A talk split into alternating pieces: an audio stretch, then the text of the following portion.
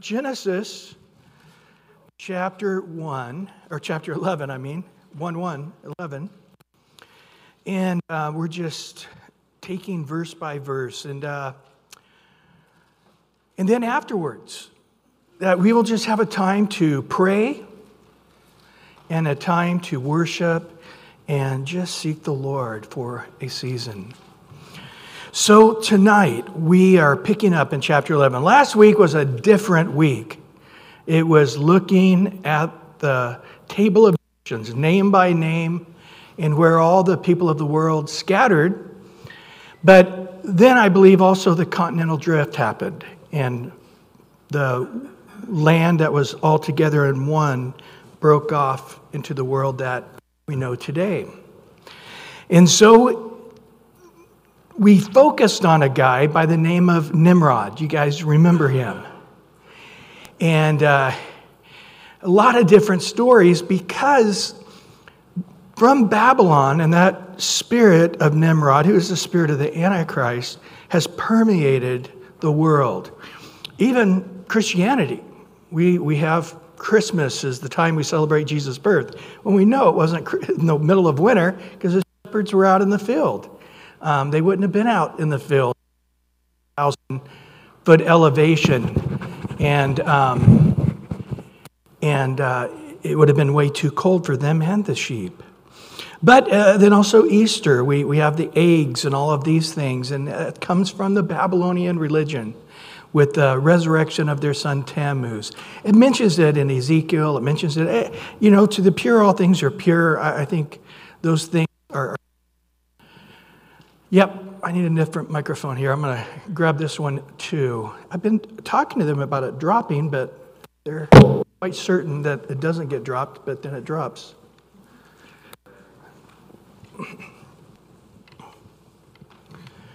So we can have both microphones working, I guess.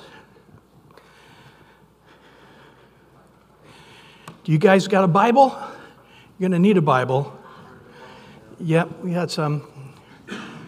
So, um, and so this Nimrod guy is now sort of the superstar of the beginning of chapter 11 here. And are we okay here? We're uh, echoing, guys. Yeah.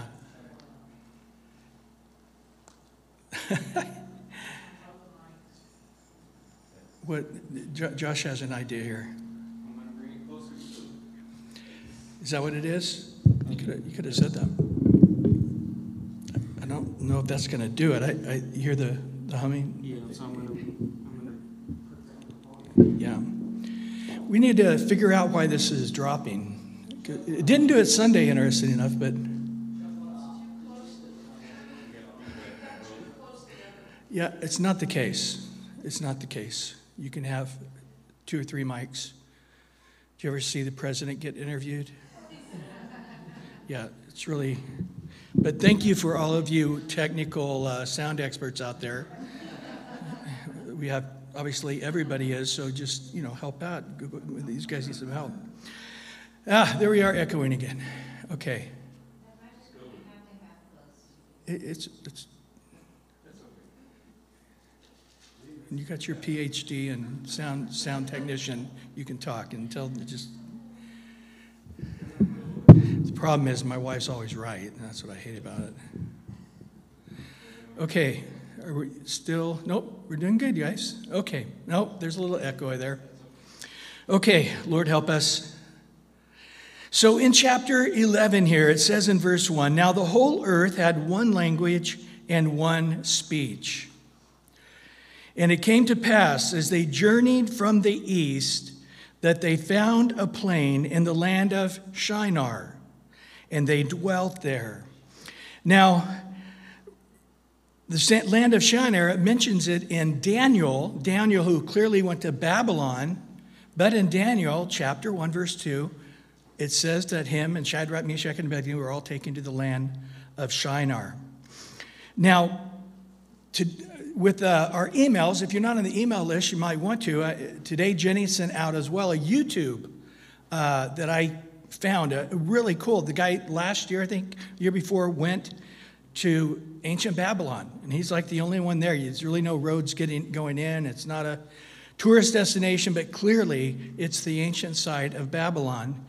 And they have one part of a structure. They say that is the part of the Tower of Babel that still exists. Herodotus, in around 450 uh, BC, said that he still he went there and actually climbed on the ancient part of um, the Tower of Babel that had still been there, and that was 500 years, 400 years before Christ.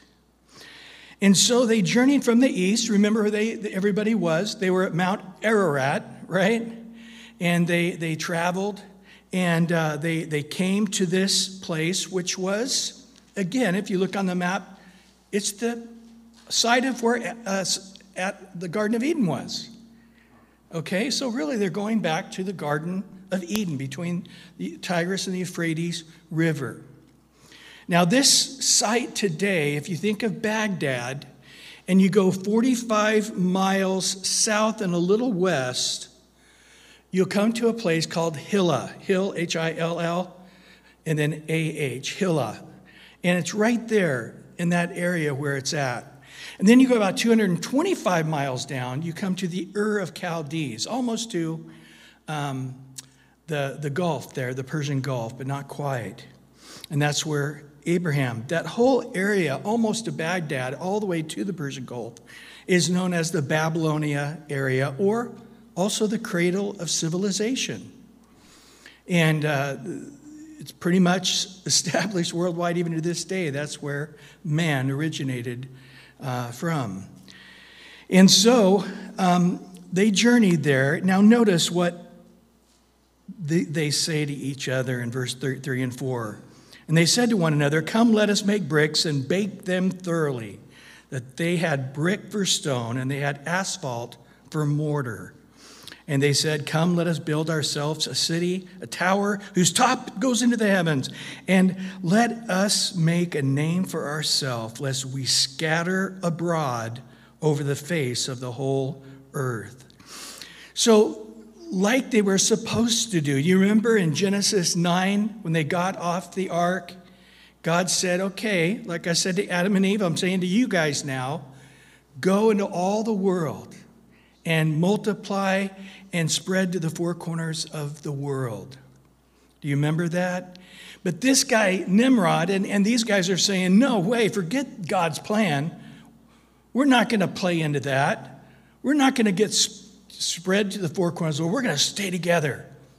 And we're going to build this giant tower and we're going to go right into the heavens. Now, I don't think they literally were trying to go so, so high, you know, where they touched the moon or something. If they wouldn't have started in a plain, they probably would have started on top of a mountain or something. But uh, the plain of Shinar, but they definitely had in their mind that this thing would be in rebellion to God and they would have their own type of worship that uh, would be something they built and be proud of and unify them uh, in. And uh, again, they had the knowledge. It's interesting. Remember in Genesis 6, they used the pitch, the tar, to uh, uh, make the ark uh, waterproof. But we see their spirit. Psalms 127, verse 1, it says, Unless the Lord builds the house, they labor in vain who build it.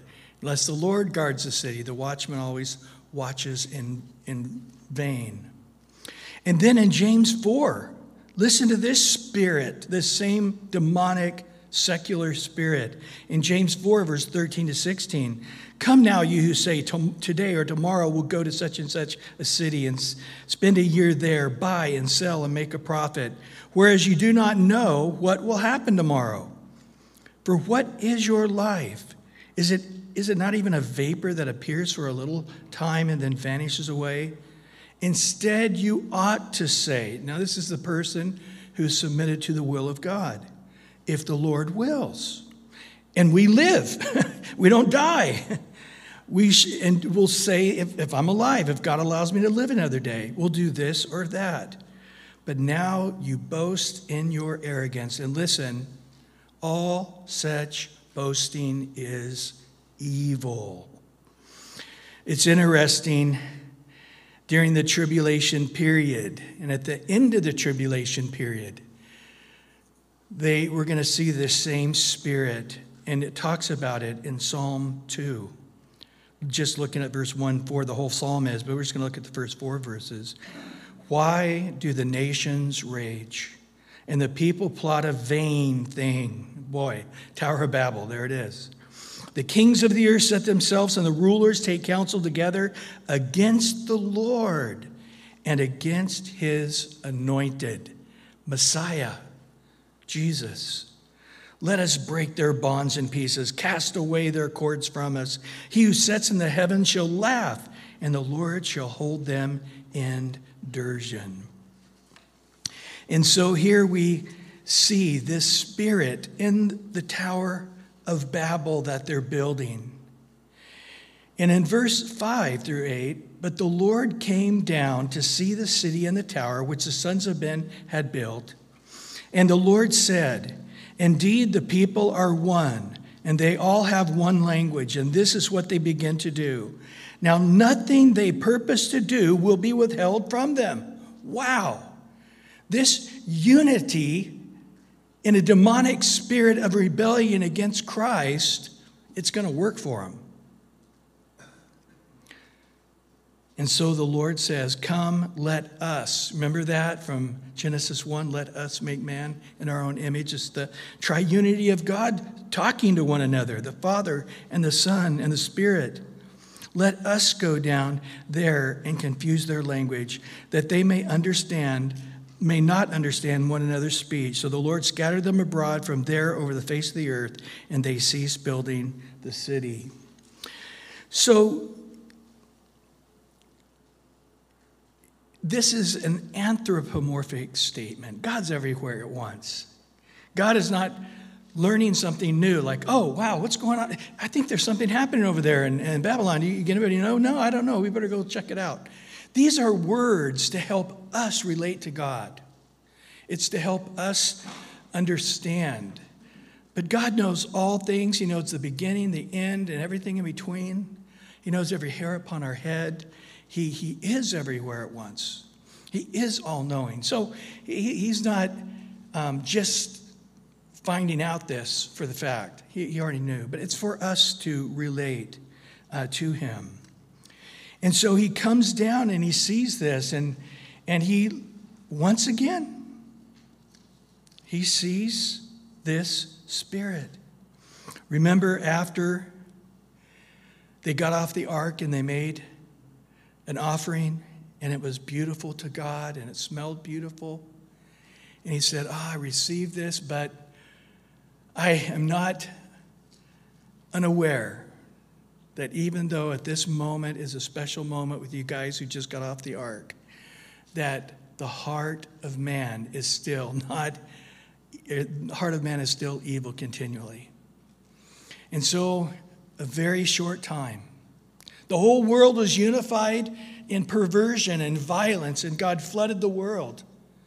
And now Adam and his sons get off the ark, and now we see a time, a few generations later, and the earth is united again against the Lord. Wow, how quick that happens. And this is why I think you, as you read through the Psalms, David keeps coming back to those things, saying, Lord, search my heart. See if there be any wicked way in me, and lead me in the way of everlasting.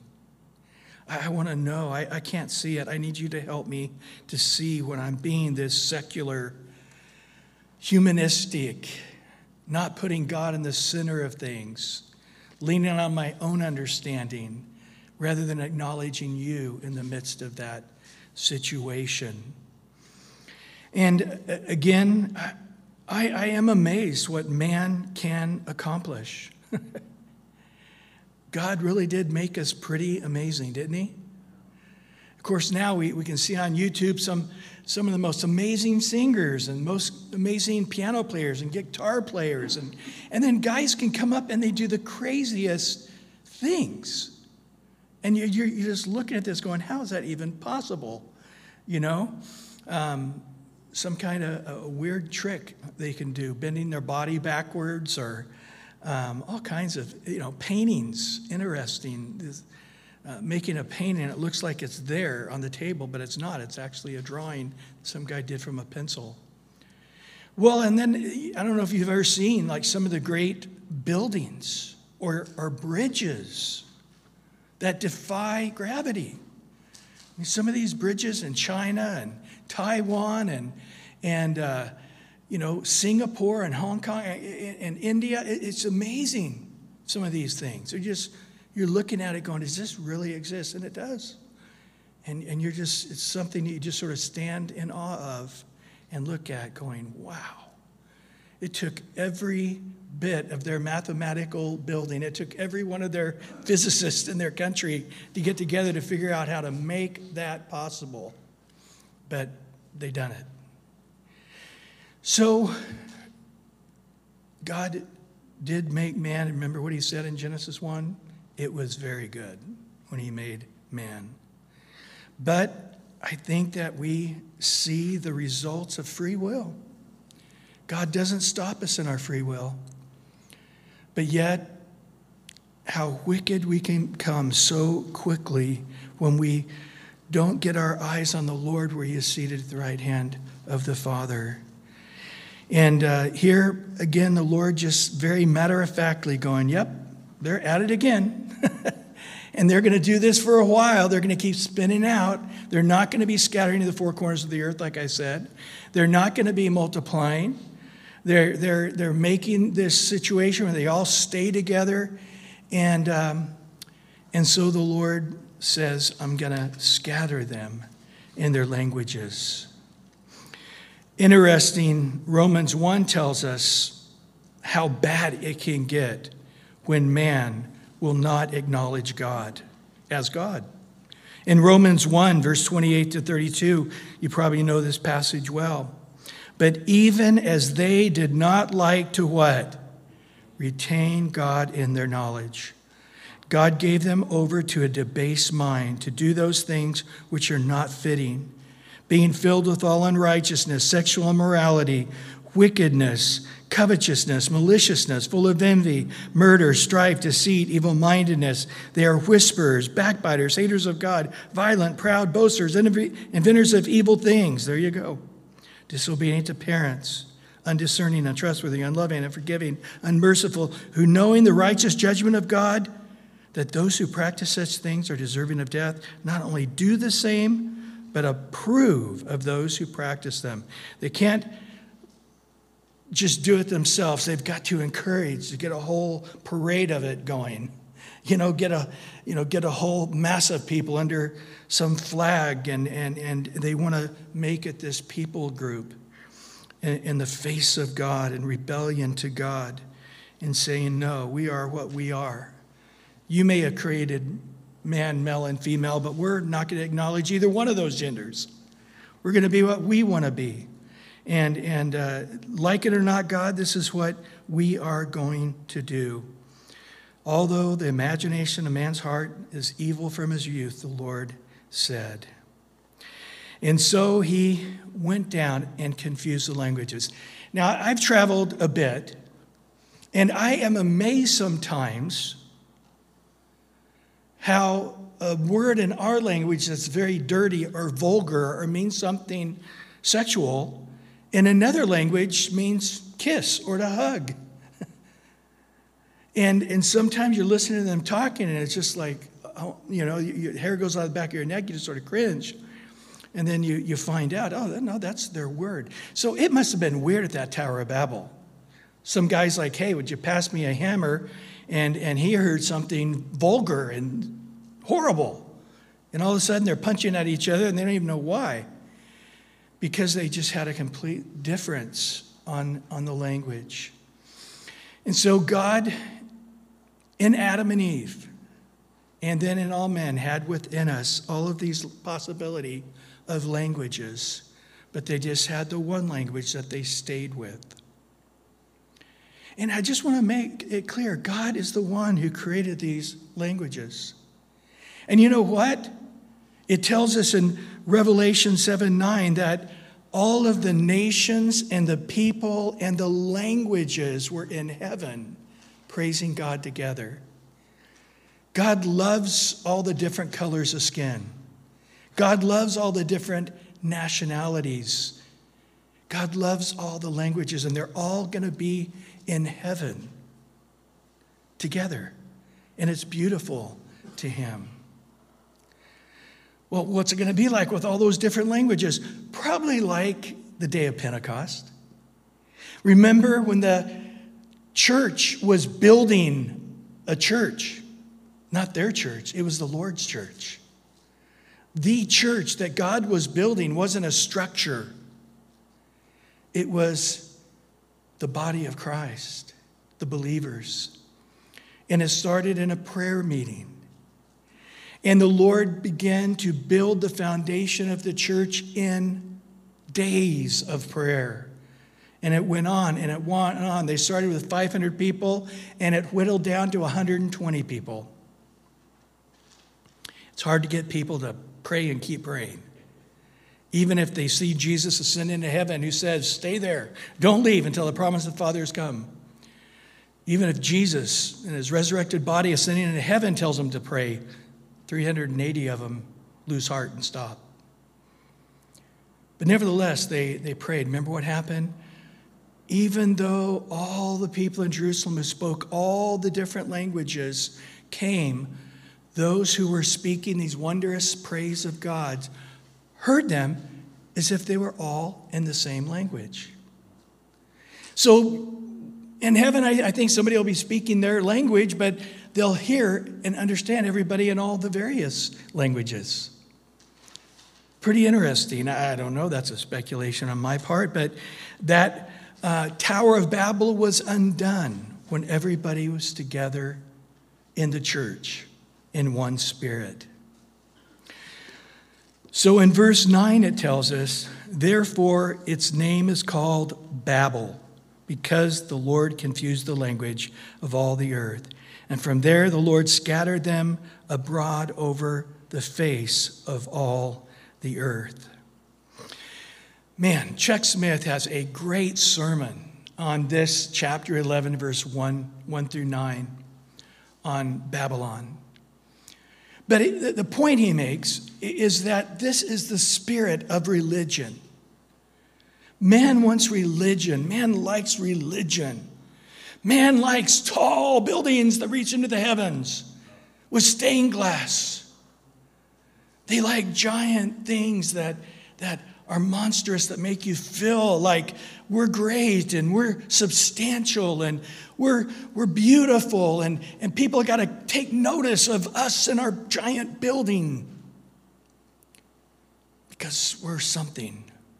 We're making a name for ourselves. And we're doing it in the name of God. But it just amazes me when I think of Jesus wearing just regular clothes. He wasn't from their seminaries, and the Pharisees hated the fact that he wasn't from their seminaries. He just taught the common man and, and treated them as equals, and they hated that fact that they didn't have a caste system, that everybody's afraid of the Pharisees, and the Sadducees, and the Sanhedrin because we're religious people and everybody needs to be in fear when I walk by or, you know, respect me, kiss my ring, or whatever. And you think of that simple Jesus of Nazareth by the Sea of Galilee, and then all of a sudden you picture the Pope in Rome. And it's like, wow, how did they get to these robes that cost $20,000 maybe or more? These grand poobah hats and incense swinging and candles burning and people kneeling down and kissing the ring. And, and uh, years ago, uh, Francis Schaeffer back in the 70s said, I got to go to Rome. And when the Pope came out, they announced, And here is the servant of servants. And he came out in a cart that was being carried by a group of men. And when it came time for him to get off the cart and to go to the pulpit, he couldn't stand up because of the amount of gold necklaces that were around his neck. He was an old guy, but he literally had to have guys help him stand up and get the chains, take the weight of the gold chains for a minute so he could stand up. And yet, people could not see the irony in this servant of servants. And so, really, when you think about it, this spirit of Babylon, demonic as it is, it's very religious. You know, when the Antichrist comes, he's going to be very religious. He's going to make the whole world, whether you're an atheist or not, quit being an atheist because we're all going to worship. And then he's going to make a very specific way of worshiping, and he's going to be at the top of the pyramid. You're going to worship him, but not at first. First, he sort of rolls it out slowly, and then he eventually evolves it to where, by the way, it's me that you're worshiping. But you think about it, it's all about man's works to reach God. Do you understand? All the religions of the world is that man's work to reach God. Christianity, it's about grace, which is what? God reaching out to man. Religion is me trying to be holy so I can reach God. And I need to be better, and I need to pray more, and I need to give more, and I need to go to church more, and I need to be holier in my mind and in my life. And, and, I, and I'm beating myself up, but I just keep building bricks because I'm going to get there. And, and I'm striving and I'm stressed. But man, I've got, God, please, God, I know I'm in a horrible situation, but you know, look at all this effort, all this sweat count all my religious activity as something admirable in your eyes. And Jesus is saying, No, what I'm bringing you will give, take away the strain and the stress and the striving. I come to you as a shepherd, and the sheep hear my voice and they come, and they find the shepherd who's gentle of heart and in his presence, they find rest for their souls. And in his relationship with him, if you're struggling, it shows us in Isaiah that he just picks up that lamb and carries him in his bosom, anoints his head with oil, pets him, rubs him, takes care of him. You see, it's just one is demonic. It's all about the religion. When you're right with the religion, then you're right with God. If you're not right with the religion, the organization, you can't be right with God because we are the organization tell you whether you're right with God. You, you, you see, the Catholics will say you've got to be a Catholic and you've got to be right with the Catholic Church or you're not going to heaven. The Mormons say you got to be a Mormon and you got to do what we say as a good Mormon. And if you're not a Mormon, then, then that's, I'm sorry. The Jehovah Witnesses say you got to be a Jehovah Witness. The Muslims got to say you got to Muslim. The Hindus say you got to be Hindu. You got to be a part of the religion, you see. But Christ, who easily could have said, guys, we're going to start this organization and we need to figure out who's going to be secretary, treasurer, vice president. And uh, we need to, you know, figure out how this is all going to work on a pyramid. Here, I drew this out on this scroll. Here's the pyramid. I'm at the top. And then, you know, here's the vice presidents under me. And he never talked about that. He never talked about buildings. He never talked about organizational structures. He just simply said, Go into all the world and tell them what I've told you.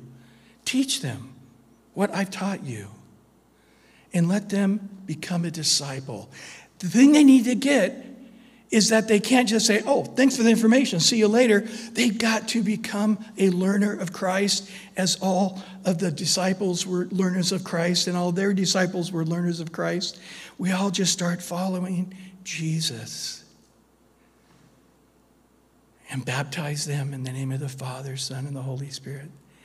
It's so simple, it's so at rest. But yet we love it. We love the religion because it, it feeds our flesh. It makes our flesh feel like, wow, this is right. And the person says, I'll get you to heaven. You just come on this time and go to the confessional booth like this and open your mouth when I tell you to open your mouth and chew on this and drink this and, and say this prayer 10 times and, and, and you do this. And you don't have to wonder whether you're going to make it.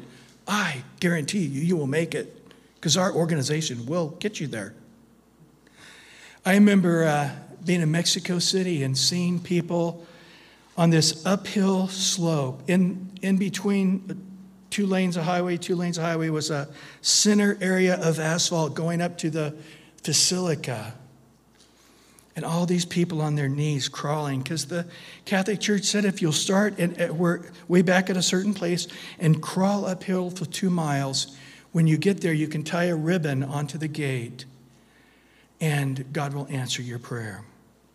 But the they eventually had so many ribbons on the gates, the priests would come out and cut the ribbons off, so people started putting locks on there.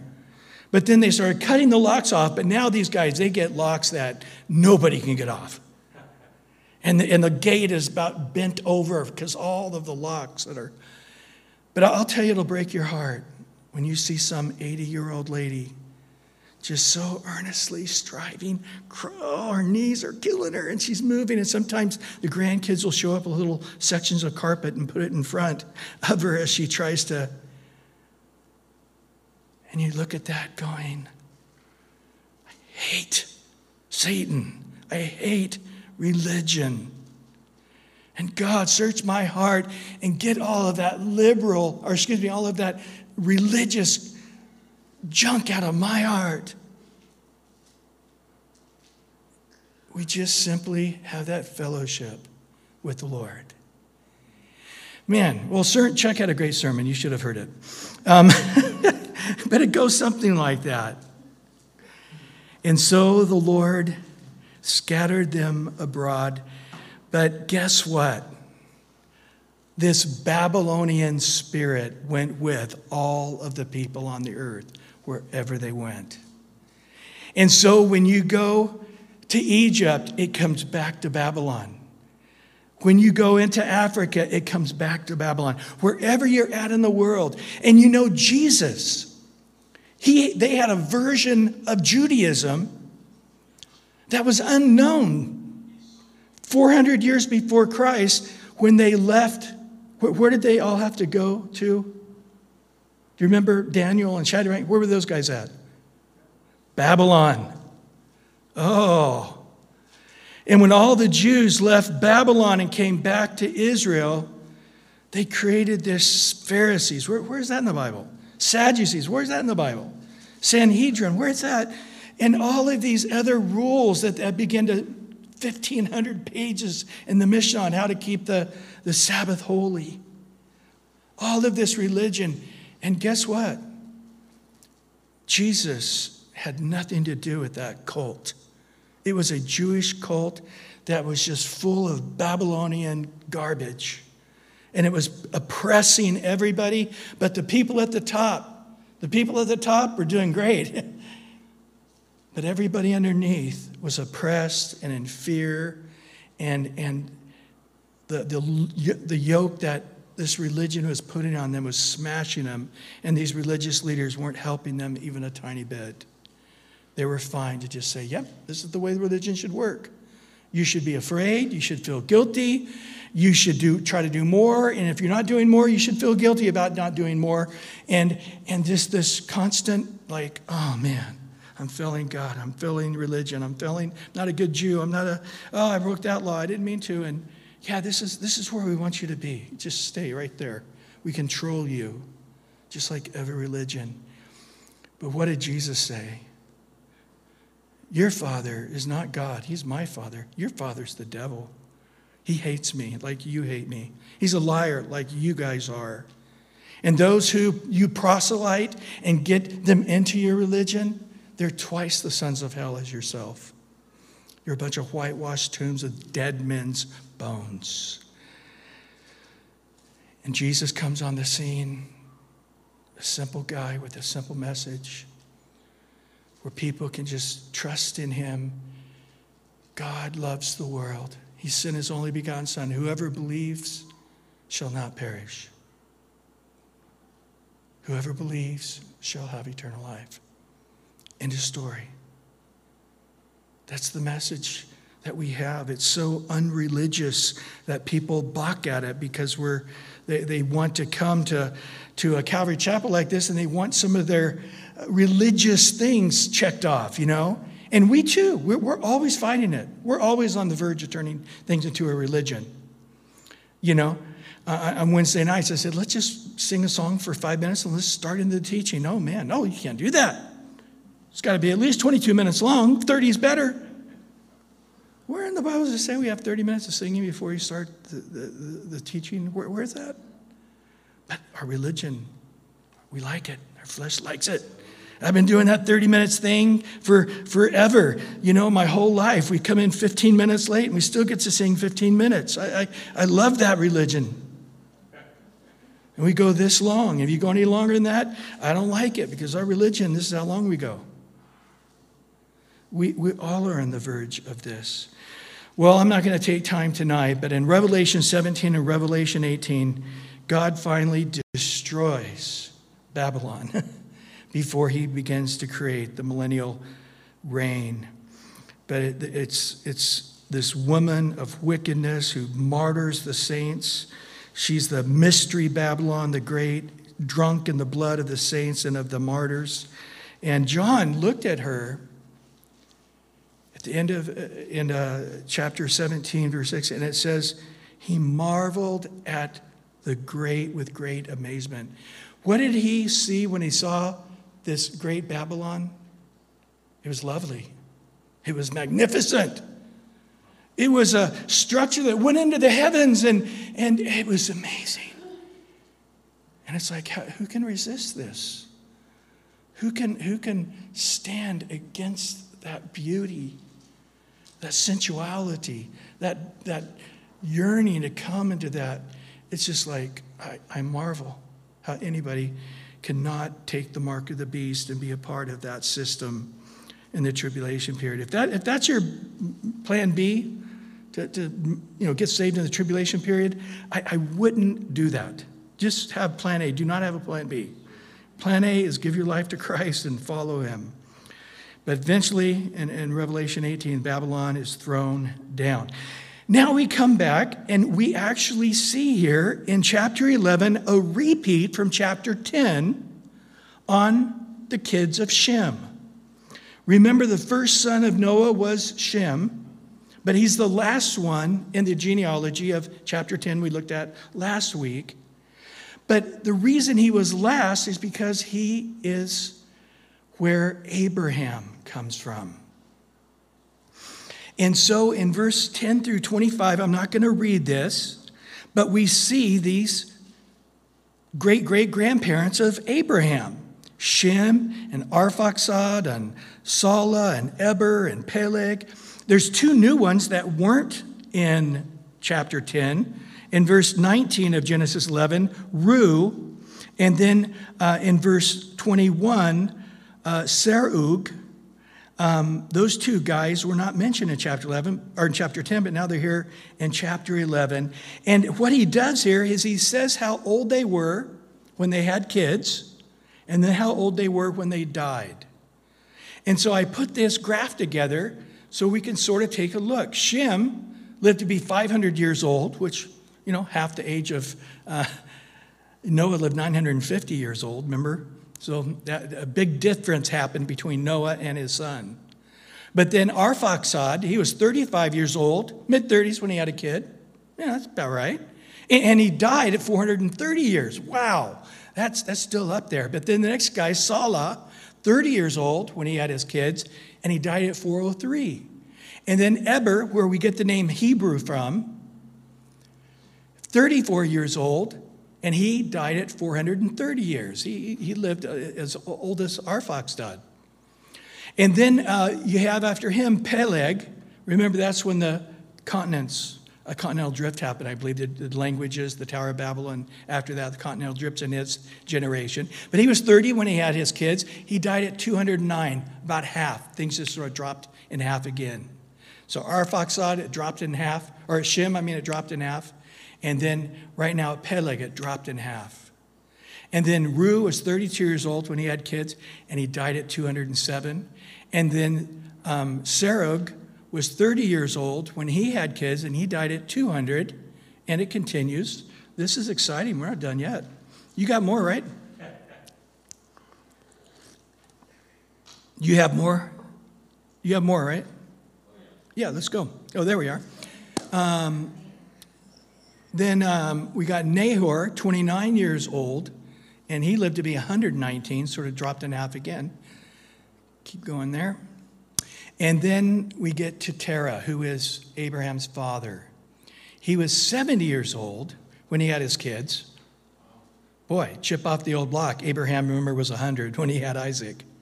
Of course, he was younger when he had Hagar, or he had Ishmael through Hagar, but 70, that's about when he had uh, probably uh, Ishmael through Hagar.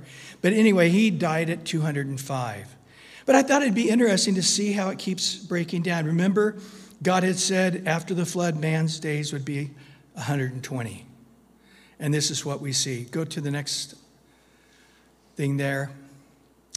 Yep, Abraham was 100, and Abraham died at 175. And then Sarah, his wife, died at 127 years old. She did pretty good. Isaac died at 180. And then Jacob died at 147. Remember in the end of Genesis, we're going to say, when he meets Pharaoh for the first time, he says, Oh, 130, I can't remember now, 35 years I've lived, evil and harsh have been my days. Keep, keep, just put them all up there. You got Joseph died at 110, Moses died at 120, which was old. Everybody's like, wow, he lived a long time. And then Aaron, his brother, died at 123. Joseph, or Joshua, excuse me, died at 110. David died at 70, and Solomon died at 70. And, and that's so you, you see in just a few generations the length of man's life working its way down. Well, we now want to come to verse 26 to 28 there. Now, Terah lived 70 years and begot Abram and Nahor and Haran. He had three sons Abram, Nahor, and Haran. And this is the genealogy of Terah. Terah begot Abram, Nahor, and Haran, and Haran begot Lot. Haran died before his father Terah in his native land, that is the Ur of the Chaldees, about 225 miles from Baghdad in the area called Nasiriyah, Iraq today. And um, just to let you know, Abram is mentioned 312 times in the Bible in 272 verses. Absolutely amazing. And in verse 29 to 30, and Abram and Nahor took wives.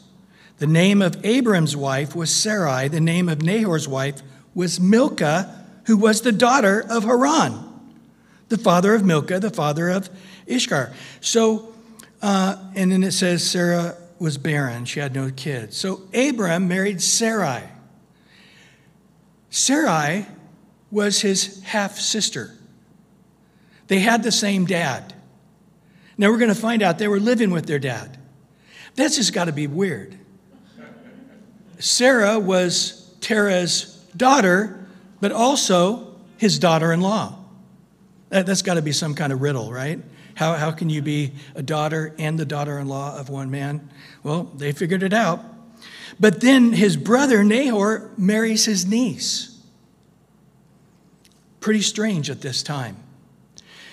But my guess is, is that when um, their brother died, um, Haran died, that Abraham took Lot, and it probably appears that his brother Nahor took the niece, Milcah, and they raised them. And when Milcah came of age, she, he married her, which was common practice in those days, as strange as it is to us today. Well, then verse 31 and 32. And Terah took his son Abram and his grandson Lot and the son of Haran and his daughter in law Sarai, his son Abram's wife, and they went out with them from the Ur of the Chaldees to go to the land of Canaan. And they came to Haran and dwelt there. So the days of Terah were 205 years, and Terah died in Haran. Then moving right into chapter 12, we're going to cover this next week, this chapter, but I wanted to read these first three verses. Now the Lord had said to Abraham, Get out of your country, from your family, from your father's house, to a land which I will show you, and I will make you a great nation. I will bless you and make your name great, and you shall be a blessing. I will bless those who bless you. I will curse him who curses you. And in you all the families of the earth shall be blessed. Wow. God now chooses Abraham. So the thing is, is if we see Noah getting off the, the ark and he mentions his three sons, and then the next thing you got Abraham, you're going, where did this guy appear from? So I think they realized it, so they went back and, and put together this genealogy. Because all of a sudden, Abraham's going to be meeting some guy, Pharaoh in Egypt. Where did he come from? then he's going to be going and seeing another group of people that uh, Abimelech is. Where did all these people come from? What was the sense at this time? This isn't that long. As a matter of fact, Abraham is alive when Shem is alive. Yeah, Noah's son. So there was a sense of all the people on the earth that, hey, we're cousins. it's, it's, there's not this like, oh, these are foreign people. I think that people started getting looks of nationality, different colors of skin, obviously languages. Uh, some were tall, some were short. I, I think we start seeing this kind of thing happen. But they all had a sense of, hey, we're cousins. We're all, we all got off the boat together. we all came off the boat and it wasn't that long ago. And so we shouldn't be distant. So now, as we go through Genesis, and we see sometimes these people calling Abraham, one of these guys, their brother, hey, brother, what are you treating me like this for? Abimelech says. Well, it's because they were, there was a sense at this time that they all were still family. Even though they spoke different languages and, and looked different, they all understood. They were together from the same family on this earth. Well, we got through the tough part, the first 11 chapters. There's actually a graduation ceremony. There should be, getting through those first 11 chapters. But now it starts rolling. We're going to have some awesome stories and learn some great doctrines about faith and salvation. And, but um, you guys have done so well, especially last week getting through chapter 10. And uh, I know you guys have learned so much. Well, Lord, thank you again for your word here tonight, and thank you for drawing us to yourself. And we just ask again as we come here and just say, Lord, please circumcise our hearts and let us put away all of this self centeredness it says in Proverbs 3 in all your ways acknowledge God, and He'll direct your paths. We don't want to be a, of that of a humanistic spirit or a secular spirit. God's in heaven, I'm on earth, He's observing, but I got to do what I got to do. No. If your will is that we live tomorrow, and if your will is we're submitted to you and we want to hear of your spirit and walk in the spirit, take us to the right, take us to the left. Let us not be like the horse or the mule that has to have a bridle or has to be hit on the rear with a shovel. Let us be the one, Lord, that just looks at you. And all you got to do is, with your eyes, give a little direction, and we are right in step with you and your spirit.